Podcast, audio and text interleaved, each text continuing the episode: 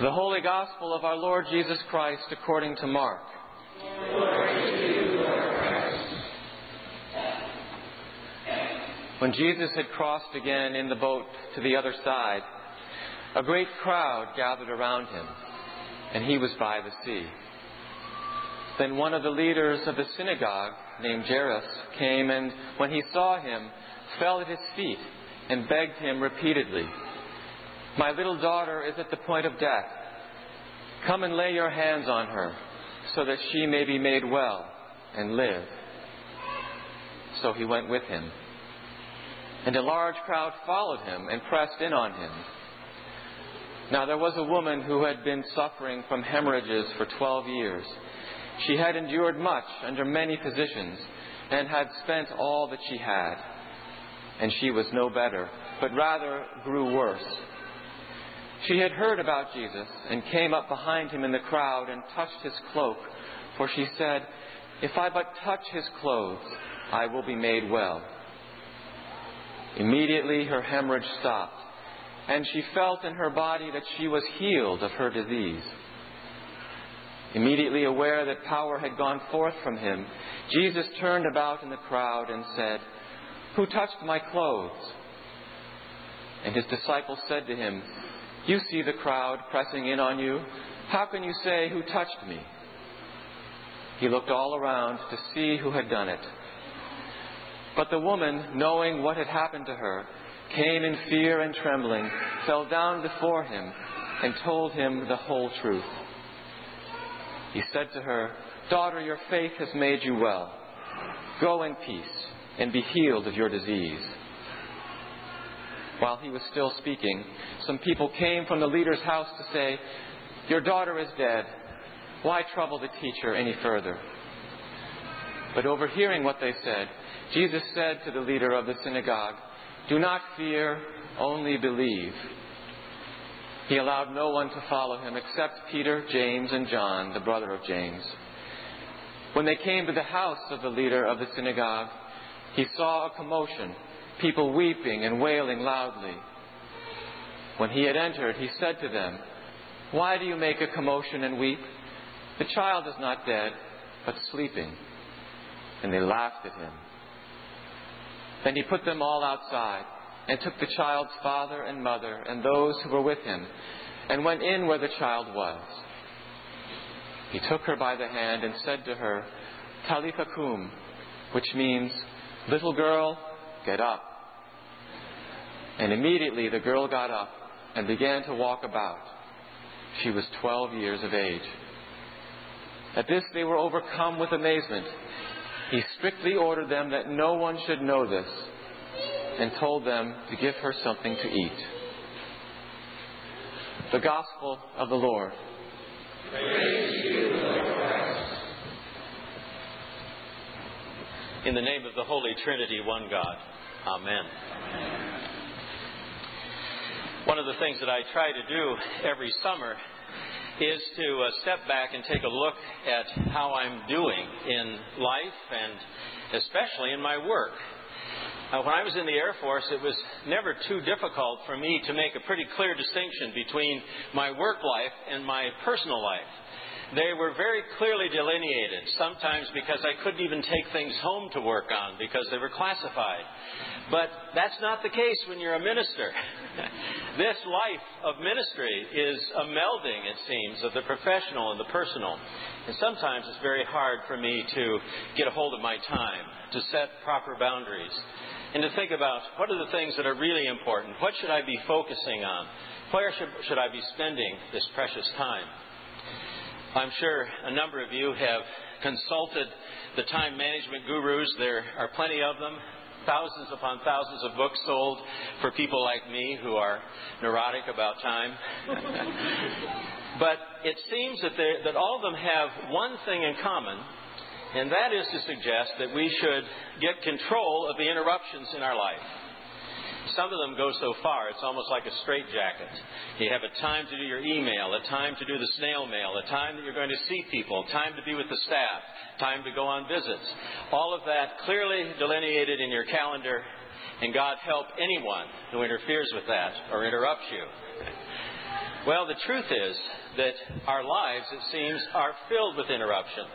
And in ministry, I have found that often it is the interruptions that are the moments when God is speaking to me the most clearly. And the moments when God is calling me into another kind of service, or simply to be present with someone to hear them out. It's encouraging to me to hear in this gospel account Jesus being interrupted. We need to think about the fact that he had just crossed over from the Gentile side of the Sea of Galilee. And as we know from last week's reading, there was a terrible storm. Everybody got excited. Jesus is sleeping in the back of the boat. But there must have been an awful lot of chaos in that night. So one can imagine that as they reached the shore and come to Capernaum, Jesus had a lot of things he may have thought he was going to do that day, but he got interrupted.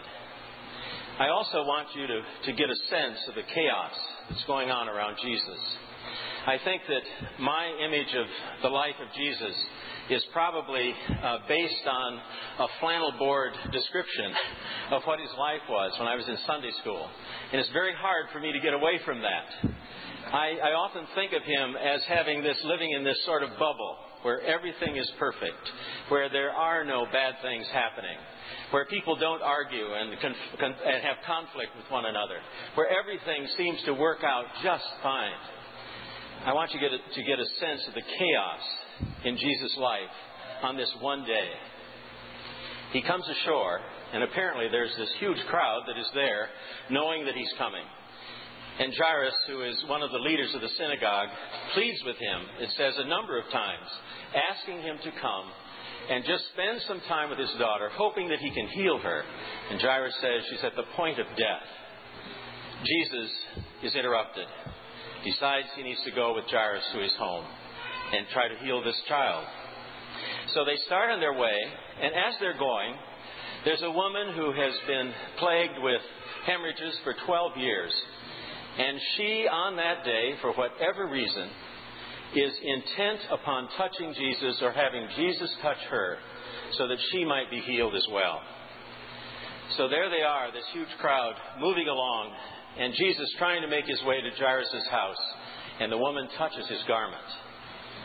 Jesus stops. And if you've talked to people who've been engaged in healing ministry, some will describe the experience they have as those who are administering the prayers and touching the person, praying for the healing, a sense of power that is moving through them. Jesus apparently had that sense. The power, it said in the scripture, was going forth from him. He knew he had been touched. He stopped, turned around, and asked the crowd, "Who touched me?" The disciples, of course, always there with the right word at the right time, say, "You got to be crazy, Jesus. You're surrounded by people. They're all touching you. How do you ask a question like that?" He asks, "Who touched me?" And the woman comes forward, knowing that she is the one, because now she's healed. And she falls before him and tells him about her life and about what's happened to her. In the meantime, Jesus hears another conversation going on in another part of this crowd. They've come to say that the daughter of Jairus has died. Don't bother the master with any more questions or with taking him up to see Jairus' daughter. She's dead. Jesus hears it. And he says to Jairus, "Don't be afraid. Have faith." And he proceeds on with a few of the disciples. And they come to Jairus' house. And as they get there, they find another crowd, wailing and crying. These are the hired mourners, the ones who are looking perhaps to make a dime that day by being there to wail on behalf of Jairus and his family. And Jesus says, "I need to go in." He needs to get through the crowd, and they laugh at him. But he forces his way through, gets into the daughter's bed, reaches out and touches her, and tells her to get up. And she gets up. And then one of the most amazing things, I think, that we see in Scripture. In the midst of all of that, Jesus says, "Give her something to eat." He's caring for her immediate need. She's been through all of this sickness. Give her something to sustain her. But there's so much in this passage. There is so much for us to gain from it, I think. But there are two things in particular that I want to hold up before you. The first is the importance of interruptions. It happened to Jesus, and it perhaps happens to you, maybe even more than you realize. I've heard it said that, where your gifts and your interests intersect with the needs of the world, that is where God is calling you. I think that is one way of understanding how God calls us. But I think that in the mundane aspects of our life, God is calling us to action through the interruptions that come into our life. Perhaps you've experienced it. You've just gotten home and settled down, and all of a sudden the phone rings. You don't want that interruption. You've had a rough day, or you're in the midst of a difficult day, and someone comes and knocks on the door. Another interruption. But we need to see it, I think, from the side of the one who is knocking, the side of the one who is calling. If we think about Jairus and this afflicted woman, they were desperate. They were so desperate that they were willing to do things that they never thought they would ever do. And I think that often people find themselves so desperate that in a moment they realize, I can do this. I can make that phone call. I can go see this person. I have to do it now. And we're on the receiving end of that. And I think we need to open ourselves to the possibility that it is one of God's holy interruptions. I think there's a second thing that's important for us to see, and that is that pride, for many of us, gets in the way of our spiritual growth. In fact, I think it's probably one of the primary reasons that we have trouble growing spiritually. We have to set our pride aside, like Jairus. Jairus was a leader in the temple. And this was at a time when Jesus' ministry was growing and the crowds were growing. And there were those who were very concerned about the motives of Jesus and about what Jesus was doing. And Jairus, in spite of that, and in spite of being a leader among those who must have been thinking that Jesus was going the wrong direction, was leading the people astray, Jairus was willing to approach Jesus, to step out of whatever class he found himself in, to join the crowd down at the seashore, and to approach Jesus and beg for Jesus to do something. And for the woman, it must have been equally difficult. Here was a woman who, because of her ailment, for 12 years, she was outside of society. If anyone touched her, they would become unclean, for she was unclean. And yet, she was willing to risk everything in order to come close to Jesus and be touched by him or touch him. I think that it's also important for us to see that for Jesus, there was risk involved as well. Healing, it seems to me, involves a lot of risk. And for Jesus, the healing, the part that he played in that involved risk as well. Because as he touched the woman, or as she touched him, he in that moment became unclean. And as he went to Jairus' daughter's bedside, as he touched her, he became unclean. Because at that point, everyone thought she was a corpse. And corpses were unclean. Anyone who touched them became unclean. Jesus sets all of that aside. And he risks being looked upon as someone who is unclean in order to offer healing and wholeness. I believe for all of us, there are moments in our lives when we come to that point and we say, nothing else matters. I'm willing to do this. I'm willing to reach out and ask for help. And I think we see that, both in Jairus and in the afflicted woman. Today we have the great blessing of baptizing 3 babies.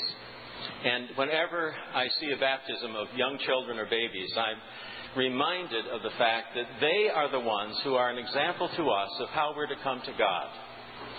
I was in a church a number of years ago now where there was a little girl who was always, everyone knew she was there. She made her presence known, no matter what the occasion. And I used to wonder, what is it that if we believe that all of us are an aspect of God, an expression of God and God's love, and if all of us have some place in the church, something to offer, what does she have to offer us? I asked that of the congregation one day. What is it that she offers us? What is it that these babies offer us?